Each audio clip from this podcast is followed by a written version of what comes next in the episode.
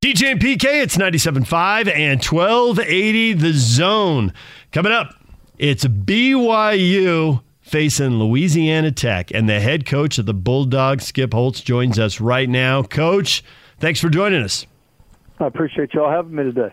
I am curious here. You've gotten off to a 2 0 start. How difficult has that been with everything that's been happening with COVID? Or has it not been that tough because even though you're dealing with it, the opponents are dealing with it too? Yeah, I, I think everybody's got their own crosses to bear when you start talking about COVID and how it affects each program individually. We we were going along great. We had a we had a really good camp going. We went about three weeks. We had one positive test. The players were in the building from seven thirty in the morning to eight thirty at night. Um, meetings, walkthroughs, practice, and everything was going really well. And then we unfortunately had a hurricane come through Louisiana hit the southern part of the state really hard, and here in the northern part of the state, as it came through here as a Category One, we just we lost a lot of power, and so as a city, we were without power for about five days, and players were displaced and trying to find air conditioning to sleep at night, and we we're trying to find a way to feed them.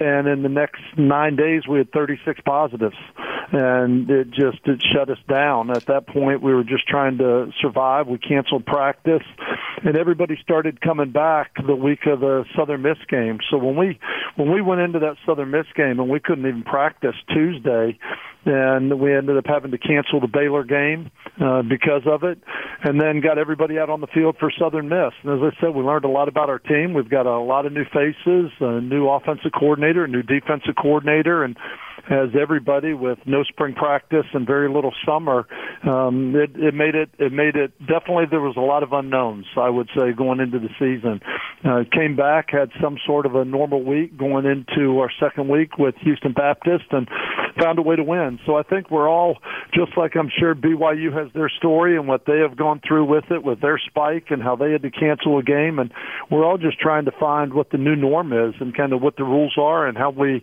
how we have to operate those guidelines and make this work. So we're all we're all trying to do what we can to make it work, but right now we want to keep everybody safe and see how we can pull this off and play college football. So normally, coach, when you have a game like the one that you have this week against BYU, it's be something that you would have known about for a good long while, maybe possibly years. And I don't know over the summer if you would have had an opportunity to at least take a peek at BYU. It would have been down the line a little bit, so I don't know how much time you would have spent on it. But this is something that came about so relatively quickly. It's almost unheard of, basically, to be scheduling a game during the season, but nevertheless, that's what you had. What type of challenges does that pre- uh, present? Yeah, uh, quite a few. Um, normally during the course of the summer, what you do is you try and you summer scouting report your first four opponents. You get their personnel, who's coming back, their staff, new changes, put together a preliminary game plan. You know, as you get into game three and four, you're going to have a couple games to go by to see how much they've changed. But uh, it creates quite a workload for both parties, both for BYU and for us. As this game got added late, you're already into your season. Um, BYU had some games canceled canceled. We had a game canceled with Baylor. Um, therefore, everybody's like, "Hey, we're open this date. So are you? Hey, let's match up and go. This, let's match up and go this week." Well, unfortunately, as soon as that game is scheduled, uh, you've got staffs on both sides that are scurrying to to get film, to get evaluations, to get breakdowns. What are we going to see? Trying to put game plans together, and uh, it becomes difficult, especially with it being a shortened week. Um, and both of us just coming off of the game on Saturday and then trying to put this together for a game Friday makes it difficult because normally when you come into the office on Sunday after a game, you grade the film from the previous game and then you pull out your summer scouting report and you got a pretty good idea of your opponent. Uh, we're just learning as we go. I mean, we're we're learning a little bit more about BYU each and every week, and um, I mean each and every day as we get through this week, and just trying to put the best game plan we can together to come out there and be competitive. So the the thing that jumps out at us watching these first two games is that BYU's offensive line looks awfully good. The rushing numbers were massive at Navy, and then the passing numbers were off the charts uh, in the second game against Troy. How does your D line or your front seven, however you want to look at it, match up against well, BYU's offensive not, line? It's certainly not going to be easy, and it's not it's not just. I mean, obviously BYU's always been big, but they have statistically, when you look at them right now, this has got to be one of the better teams that they've had. Right now, it's one of the better teams in the country statistically. They're they're ranked in about I think it's like seven categories in the top ten offensively, and I think they're ranked in eight or nine categories in the top ten defensively. Um, they have had two of the strongest showings so far this year and what they've done, and one of the reasons that they're ranked right now is we continue to get into this and learn more and more about each football team uh, as we get into this season. But what makes BYU so difficult is they have balance. I mean, as you said, they they go into their opening game and the the offensive line controls the game. Their their running backs run hard. They're physical. They've got a little bit of a committee going back there, and that they can play a couple backs, and they're they're getting those big offensive linemen who have a great offen- uh, great understanding of their offense. And then you come back the next week and you watch the arm strength of the quarterback and the way that he can throw the ball and his accuracy and uh, the time that he has back there. It makes it very makes it very difficult to prepare. We see uh, statistically, anyway, that Houston Baptist put up a lot of yards passing, but you won comfortably. I'm wondering how true was that, and how concerned are you about your pass defense? Well, we knew coming into it that was one of the biggest concerns we had. Out of you have four starters in your back end back there, in your two safeties and your two corners, and we graduated uh, seven players in the back end, and so we knew it was going to be somewhat of a growing, a growing, some growing pains going for us early. Uh, same thing, you had the opportunity to face uh, Jack Abraham, a quarterback at Southern Miss, who statistically again is uh, a really strong passer. You go play Houston Baptist and he had thrown for 500 yards against North Texas and 600 yards against Texas Tech in a game that they lost 35 to 33. So, uh, you know, when you when you held somebody to 400 yards, you walk out and you're a little bit disappointed because you didn't play better on the back end. But we held him 150 yards below his average. So we thought, I mean, it's one of those things you look at it, you feel pretty good about it. Um, but we're we're still learning a lot of who we are back there. And you know, when when you've got some new faces, we're playing a, a true freshman. We've had a transfer from Penn State who is just now getting to the point where he is becoming uh, healthy and probably more ready to play. And we've got some freshmen or some underclassmen that are starting to get a little bit more comfortable in it. We have a, a transfer from Virginia Tech where we tried to bring a couple upperclassmen in uh, to help a position that you didn't want to rely on all your freshmen. So hopefully, if we can get a full slate, as you never know what's going to happen, as we're still you're you're still constantly testing through the week week. And seems like every test, it's like, okay, well, we have this one, so that takes out three with contact tracing, and you just hold your breath that they're the right ones. Um, but right now, we're still learning. I think it's probably going to be to the middle of the season until we really figure out uh, just how good we can be, and as we have the opportunity to come together and and start to play quality football as a defensive unit. Skip Holtz joining us. He's the football coach at Louisiana Tech. That's the next game for the Cougars. And you you've got a couple quarterbacks you played here. Aaron Allen, a sophomore, um, led you to a touchdown early in the opener. All that you went to Luke Anthony. He's piled up some big stats. It seems to be his job. He's a grad transfer. What did you see in him? What took him a while to win the job? Why is he the guy now? Well, just same thing. We graduated a three-year starter at quarterback, and when you look at the transfer market today, uh, with everybody getting into the transfer portal, we wanted. We feel like we have a very talented sophomore quarterback in Aaron Allen, who got a chance to play a little bit last year um, when the starter missed a couple games. But we brought Luke Anthony in to try and come in and compete as an upperclassman. And uh, what makes it hard was he's been in the offense five weeks. Uh, he came in here early to go to spring practice, and unfortunately, uh, COVID hit before we were able to get any spring practices in. So he got no spring practice. We had very little summer with everybody being off, and then he's had he's had camp, which has been very discombobulated, or just with the with the hurricane and the the lack of practice, and then shutting everything down for about ten days, and then getting started back up again. So uh, it's been it, he really hasn't had a lot of time to get comfortable in it. So we came into the first game. We've had very little scrimmages during fall camp, and so we wanted to play them both going into it. We started with Aaron Allen, who's been in the offense now going into his third year and has a really good grasp on it. He's just young, uh, who I thought did a really nice job. He went, I think he was like 13, 11 to 14, I think, in the opening game. Uh, did a nice job, but he threw an interception. And so coming into the second game, we started with Luke Anthony, and I thought he had a really strong performance. He threw the ball very well. Um, and he did a nice job of operating the offense, and that's why at this point we'll still play both quarterbacks. I think during this pandemic that we're in right now and knowing that at any uh, after any COVID test they could come in and tap you on the shoulder and say, "Hey, you're starting quarterbacks out, or you're starting guards out, or you're starting defense alignment or safeties out." So you have to uh, you have to create depth on your football team, and so we're just trying to gain some experience for some young guys across the board before we get into our conference race. So they will both definitely play, but Luke Anthony will be the one that'll start. But I think one of the reasons that it's just taken us so long is how few scrimmage reps he's had from under the center uh, where we're playing 11 on 11 football. And that's where I think that it's played to BYU's strength, all this craziness with the lack of practicing that's been going on the last several months. is BYU returns a very much a veteran team, particularly on defense. You know, they've got experience at all three levels. From your perspective, offensively, what is something that you need to have success at in order to be able to try to win this ball game?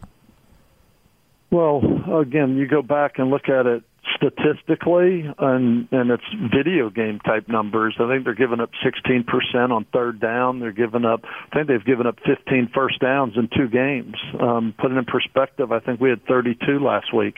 Um, so when you look at what you're going against, I mean, again, they're they're big. It starts with their nose guard in the middle. He's a force.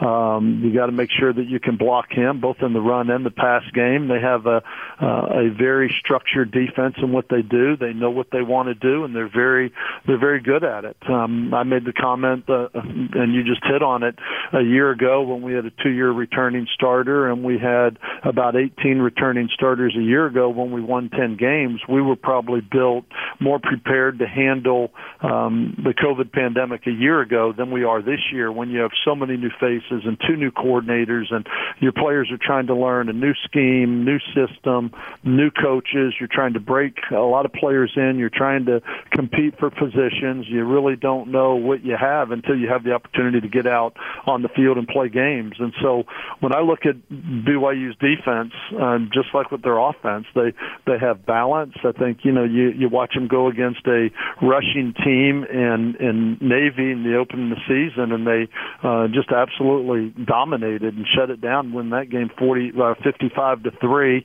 and then come back and play Troy, who is more of a passing team, uh, and they shut them down and win that one 45 to seven. And so I think they've got balance on defense. They've played a passing team and shut it down. They've played a running team and shut it down. And like I said, what they do structurally is really sound. It's really they play disciplined, sound, fundamental uh, football, and they do a really they do a really good job with it. And then you put very talented players in those positions, and it makes it it makes it hard. With something we we can't turn the ball over, uh, obviously, and we're going to have to find a way to make some first downs. And I don't think you can just go into it and and say we're going to to run the ball, and you can't just go into it and say we're going to throw it because I think if you become one dimensional against a defense as good as BYU, it makes it very difficult to move the ball. You've got a couple running backs. You mentioned BYU by committee. It looks like you're kind of doing the same thing. Justin Henderson with 29 carries, Israel Tucker with 20. Is there are they kind of interchangeable? Is one guy more a power guy and the other guy a speed guy? How does that work? Well, they're two two seniors that have both played a lot of football. As you talked about the advantage BY has with so much experience returning, it's kind of what we have at the running back position. We have both Justin Henderson, who's a thousand yard rusher for us a year ago, and Israel Tucker, who is a who is a senior, along with Greg Garner, who's had some quality carries for us here in the first in the first two games.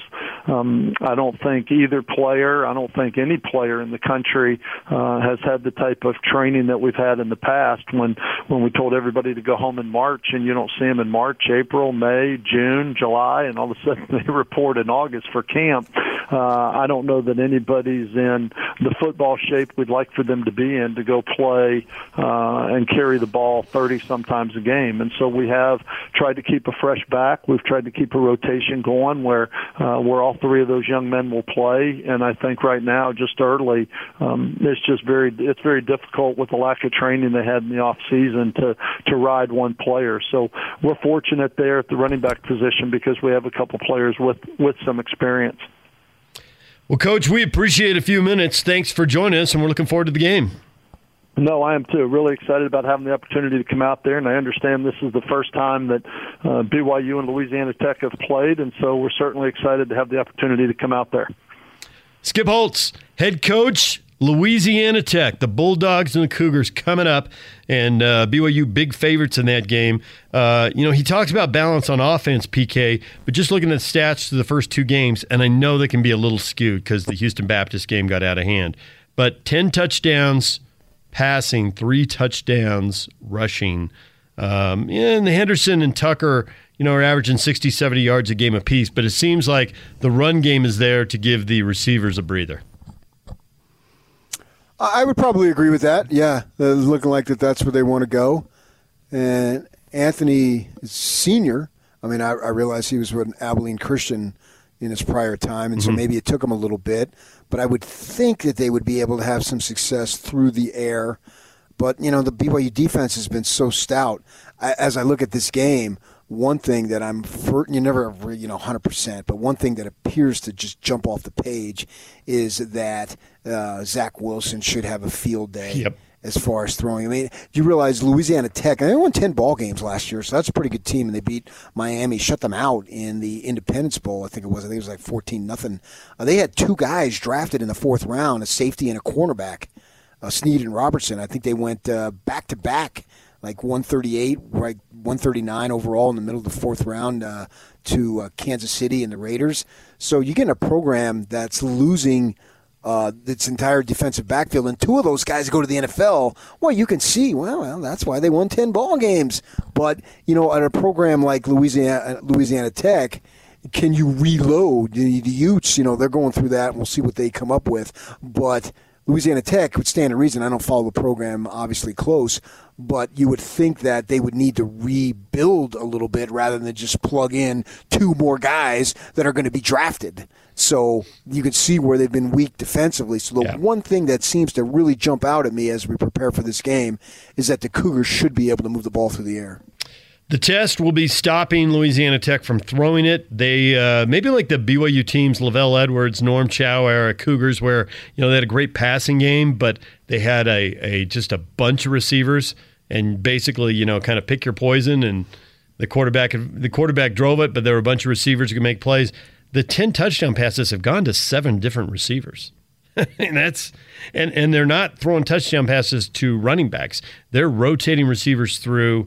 They're running sprints. They are gassing you. They're sending another group of guys, and everyone can make a play. If you make a mistake, any one of them can hurt you. Uh, lots of guys with 20, 30, and 40 yard uh, you know, big plays. And maybe yeah, that's yeah. skewed a little bit by Houston Baptist, but I right. do think that's something for uh, for BYU, you know, to watch out for. Because some teams build a passing attack around one or two dominant receivers. That doesn't look like what Louisiana Tech has here. You know, they got a guy with seven catches, a guy with nine, a guy with ten. They're spreading the ball around. Well, this much I can say for certainty: they're bulldogs. Okay. Feeling very punny this week. Very See, punny. It is the La Tech Bulldogs. Yeah, I got it. I got it. I got it. I, yeah, I didn't know if everybody got it though. They're Bulldogs, man. They're gonna come up. There you go. They're gonna fight you. All right, DJ and PK. It's 97.5 and 1280 the zone. Coming up next, everything you missed in this show in one segment. We will get you up to speed. NFL, NBA Finals, college football, and the baseball playoffs next. Take the zone with you wherever you go. Let's go. Download the all new Zone Sports Network app on your phone and get live streaming of the zone as well as podcast editions of every show.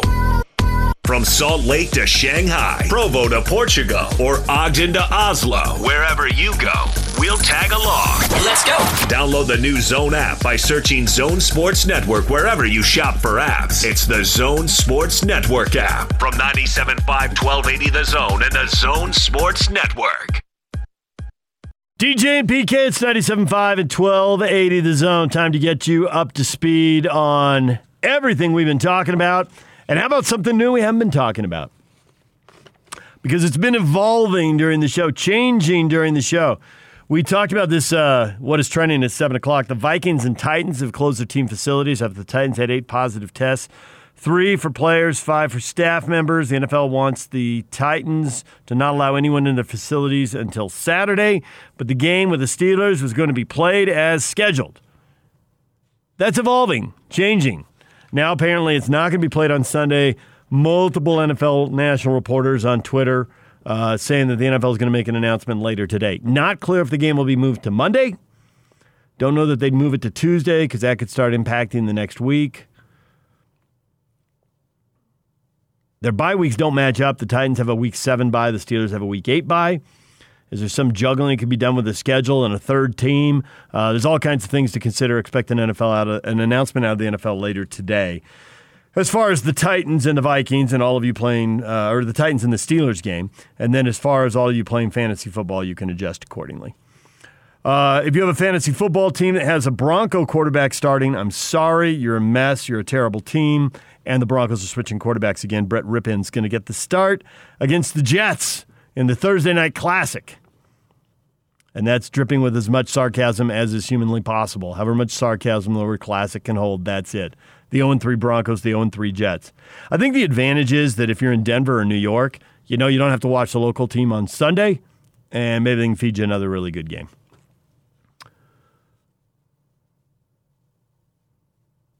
NBA Finals tonight, game one Lakers and the Heat. The Lakers are the heavy favorites in this.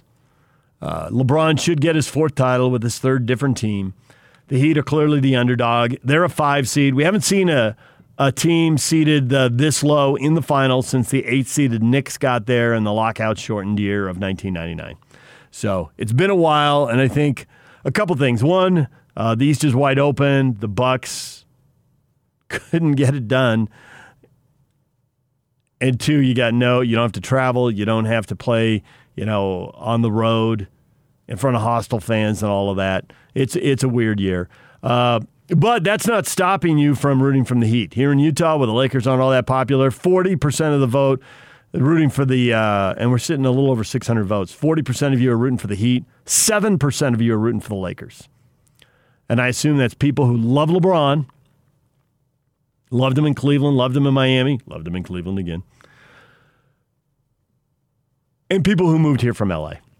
Uh, 11% of you are watching but not rooting. You're basketball fans. 42% of you have checked out, and I think you split into two groups. One of you, well, you always check out when the Jazz are eliminated. You're done with the NBA because you're more Jazz fans than NBA fans. And then uh, there's another group of you who are out because of the politics. And Black Lives Matter and the kneeling during the anthem, and you're just gone. Gone, gone, gone. But 42% of you say you've checked out. And I suppose this year there's a third group. This is kind of a one up. There's just so much sports going on now. It's hard to watch everything now that college football's kicked off, the NFL's kicked off, baseball is in the playoffs. I mean, you can't even watch all the baseball playoff games. They're literally starting a game every hour. There will be ba- there will be playoff baseball from 10 a.m. until 11 p.m and if it's an extra inning game, possibly longer. It's a National League game. If it were an American League game, I would just assume midnight because they the American League just seems to play four hour games. it's just unbelievable. But it, there's baseball all day long weirdness in the baseball playoffs yesterday with three of the four road teams winning. The favorites, the teams with the, the good records, the division winners, largely going down to defeat. The Rays won at home. It's best two out of three. There's no off days, there's no travel. As a higher seed, you get all the games at home, but without fans there, First off, I don't know that home field advantage is really worth all that much. Probably worth a little bit in terms of not traveling and fatigue. So maybe there's a little something there, but baseball home field advantage is not worth what basketball and football home field advantage is. It's not even it's not even close. The Rays won the division and they won their playoff game. Uh, they got off to a start, got off to a good start, and then and picked up a win. They beat Toronto three to one. But everybody else, it was the lower seeded team winning on the road. The Yankees hit four homers and beat Cleveland. The White Sox and went in and beat the Athletics. Actually had a perfect game going through six innings into the seventh. And the Astros beat the Twins, and Minnesota's lost 17 straight playoff games. Now, to be fair, most of those are to the Yankees, and they've been outspent and outmatched. They haven't had as much talent. But it's baseball. You think at one point your starter has a good day or their starting pitcher has a bad day. You think you'd win one. National League starts today with the first game, the Reds and the Braves at 10 o'clock on ESPN, and then the Dodgers and the Brewers are the last game at 8 o'clock. And in between, there's a game at 10, 11, noon, 1, 2, and 3. So pick your one game's on ABC at noon, the Cubs game, and one game's on TBS, but most of them are on ESPN and ESPN2 if you need to find your favorite team and, and watch a game right there. All right, we talk college football. Uh, Have you got the Isaac Rex bite handy, Yuck? Hit us with a little Isaac Rex. We talked some BYU football today. David Nixon, former BYU linebacker, uh, joined us. If you're going to beat BYU, how's it going to be done? And he said, well, defensively, the game plan has to be put an extra guy in the box. There really doesn't look like their team on teams on the schedule. You know, if they played the Utes, well, the Utes typically have a lot of NFL defensive linemen, so maybe they could stand their ground against the NFL offensive linemen. But these teams that are playing don't have it. I mean, the Utes have one of the better Power Five defensive lines, that probably top five in the league in the in college football most years, um, and one or two in the Pac-12. And now you've got these group of five teams coming in, and they're going to be overmatched. So Nixon's theory is. Uh, put the extra man in the box. You got to stop the run game, and then you take your chances and you try to uh, maybe mix up the coverage a little bit. Maybe run some zone blitzes. Try to to bait Zach Wilson into some bad throws and throws and get some picks. But he thinks it's going to be hard. He thinks BYU is going to score a lot of points. Um, now Isaac Rex had the touchdown catch, and in the in the game against Troy, and it's a little bit like uh, Oklahoma State. You know the I'm a man, I'm 40, right? I almost said Jeff Van Gundy. I always come close to that, but Mike Gundy, you know, and he was talking to he actually. Gundy's out there and he says a lot of things. He's out there a lot. That was probably the first time he got in the national spotlight for something he said. It's certainly not the last. But that one incident, he has been able to view in an appropriate light as he's gotten older. He actually told a hilarious story on himself about he went to his son's uh, youth-based little league baseball game, whatever it was, traveling team, whatever they are. I don't know what league, but anyways, his kid's playing baseball, and he's you know a coach. He's got a lot going on, and he rolls up just as the game's getting going, and he's wondering what's going on because he sees the team gathered in the dugout. As he gets closer, he realizes they're all gathered around his kid fatherly chest puffed out, swelling. Yes, my son is a natural leader, right? Who among us wouldn't wouldn't wouldn't hop on that ego trip in a heartbeat, right? And then as he gets closer, his son is going, I'm a man. I'm 40. He's like, oh, great. Even the little league team is. But he told it on himself, so that's funny. So that that which is brings a, us to which brings us to apparently in the Byron Rex household, his uh, his story has been laughed at and it's chuckled about. His son Isaac now playing. Now Byron played in the '90s, and if you weren't around then, uh, BYU televised all the game on this thing called the Blue and White Network, and it would air locally on KSL, but it'd be syndicated around the country. And basically, they would show BYU games, but when BYU had a bye week or played on national TV, they would plug in an Air Force game. And I didn't know anything about it. I was in Sacramento, and I saw one day I, I saw the Sacramento State, San Diego or Sacramento State, the San Diego State Air Force game was going to be on TV, and I it was on this independent station. I flipped it on. It was on something called the Blue and White Network, and I'm I haven't lived in Utah yet. I'm like, what is a Blue and White Network? but whatever, I get to watch the Aztecs. Great. And so then I moved here and found out about it. And they did back in the day did a pretty high quality broadcast, and there were cameras all over the field. It wasn't like some low end high school production, you know, two or three cameras. I mean, they had, they had cameras everywhere, they had mics everywhere. So when Byron Rex scored and got into the end zone in Hawaii, bleep you, bleep you all to the fans, well, there were mics there to catch it. On another broadcast, nobody ever would have known.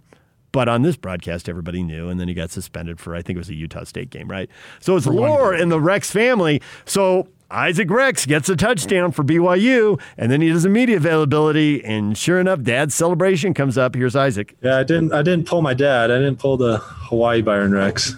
I could have, but it would it would have been unnecessary because there's no fans and it was at home, and so I guess I could have done uh, pulled a Byron Rex to Troy, but that would have been unsportsmanlike conduct. Okay, so Isaac Rex has a sense of humor. his delivery was great. It really was. It was. That was funny. Well, the best part is he's like, yeah, there have been no fans there. Who am I going to say bleep you to? right. Good point. There's no fans to say it to. I probably, I guess there's one sliver. He didn't score in that end zone. He scored at the other end. There's that one sliver where they put the visiting fans. I guess you could run over to them. That was uh, one of the moments that made the Hawaii BYU rivalry so good, and it's why I don't mind them playing. All right, Yak, write this one down. I didn't bring this up with Tom Holmoe, but he's got too much on his mind in a COVID year. It seemed wrong. But this idea, are you ready for this? BYU and Hawaii schedule a home and home. And they scheduled the game, BYU at Hawaii, they schedule the week of the conference title games. And if Hawaii qualifies for the Mountain West title game, they bump it back a year. Flexible, you get an extra game in, you keep that rivalry alive, you extend your season, and BYU is all about the exposure. It puts them on a TV on TV on a weekend when there are very few televised games. The other thing I would recommend doing with that, I, since we're in uh, DJ's random ideas segment right now, the other thing that they should do with that weekend is BYU and Notre Dame should play that weekend. And if you don't play in the continental U.S., then it doesn't count against the 12 game limit. And they take BYU, Notre Dame, Montreal, Toronto, Vancouver all have domes.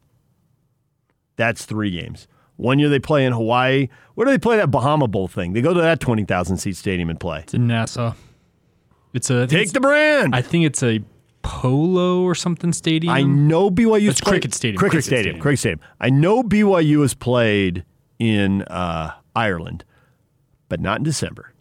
Talking about Notre Dame, not BYU. Notre Dame, excuse me, Notre Dame has played in Ireland, I said- not in December. I'm waving that one off. BYU's played in like Japan. Yeah, right. You can go to, you know, you got to be careful with how far you go with the travel and back. And so I get that. So I'm trying not to send them halfway around the world. I get that they could play in huge soccer stadiums all over Europe, but I'm trying to keep them closer. Here's one for you. There's got to be a stadium in Havana, right?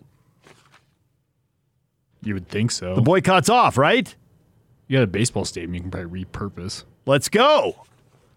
Let's put them on TV. Neutral. some- it doesn't bring them to Provo, and I know a lot of people want some, that. do some international diplomacy by playing football. In Man, maybe you, maybe you start in Vancouver and you, you know you work away to Havana in the international diplomacy. But Vancouver, Toronto, and Montreal would absolutely work. You got dome stadiums in all three places you can play.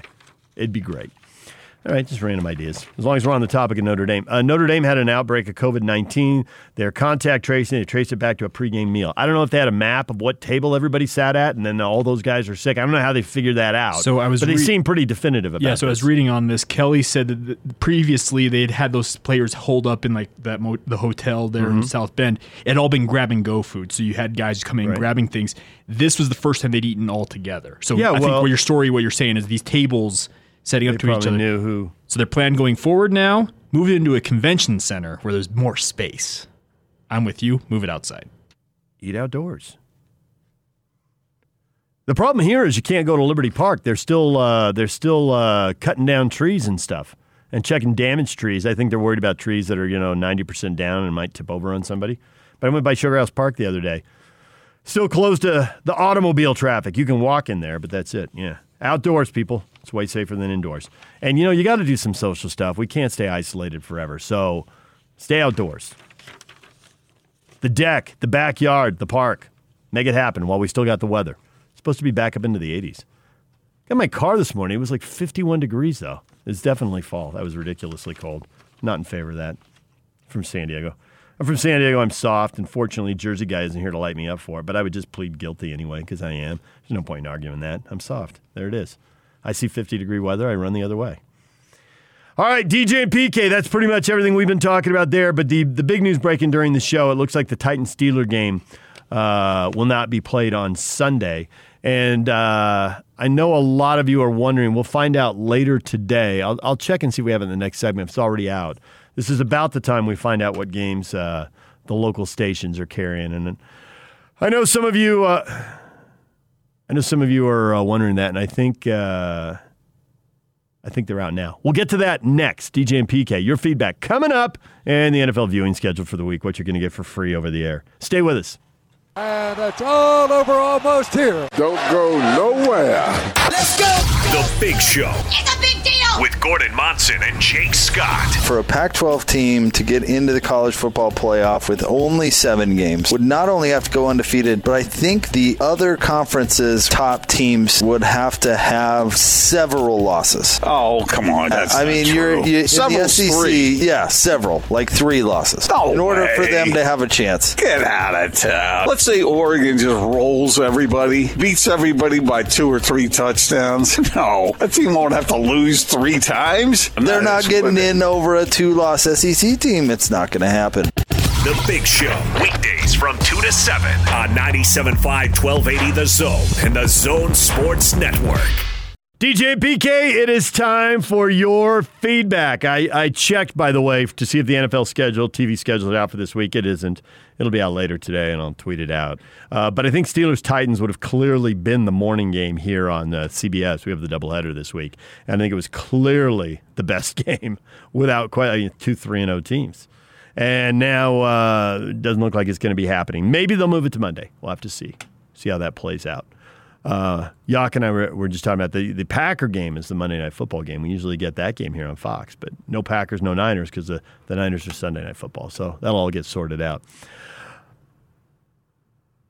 Ute Shasta trailer tweeting at us. Hey, I like the idea of playing those games in Canada, but I think Canada still has a closed border with the U.S. Yeah, and Notre Dame is in a conference this year, so they got to be eligible for the conference title game. So this is this is for the future, Ute Shasta trailer. I'm assuming it's going to get better, and the border is going to open. Please. right? so, well, I'm not assuming it gets better right away, and I'm not a big. It's going to be over the day after the election, regardless of who wins. It's going to go through the winter, and then we'll get to the spring, and then March and April. Does it start getting better then? I don't know. It's my first pandemic. What do I know? But I'm assuming it's uh, it's dicey through March or April or something, and hopefully it gets better. But this is for down the line. Uh, you know, this is stuff as uh, Tom continues to schedule creatively. Uh, Notre Dame. Now, of course, Notre Dame has to be interested, but an extra game, you'd sell that game for TV money if you wanted, and Notre Dame's a Washington money. Maybe they don't want it. But they love taking the brand, right? Notre Dame, Catholic fans in Montreal, Toronto, Vancouver. I think Notre Dame would draw in all three of those places. And BYU would draw some fans too. So Ute Shasta Trailer's on board. I didn't really expect a Ute fan to embrace that first. Um, but way to go, Ute Shasta Trailer. Jeff, this is this is funny. So I put the uh, question up on uh, on Facebook. Uh, who's excited about the Lakers winning another title? And uh, the, it was on Facebook, and we put it up on Twitter as well. And Jeff tweets back: Would you expect 2020 to end any differently? In a disappointing year, why not have the Lakers back ho- hoisting the trophy? Sure, why not?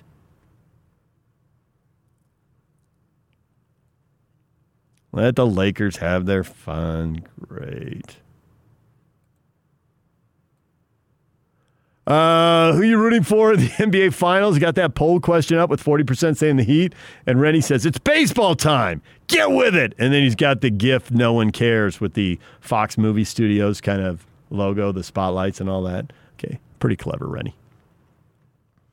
Is this really baseball playoffs? Does this really count? I mean, it does. I guess if the Twins break their 17 game losing streak, then then it counts. But this is the wild card round that uh, you know the one, two, and three seeds normally wouldn't even be playing, and four would play five right now. It'd be one game, and then we'd then we'd be into the playoffs.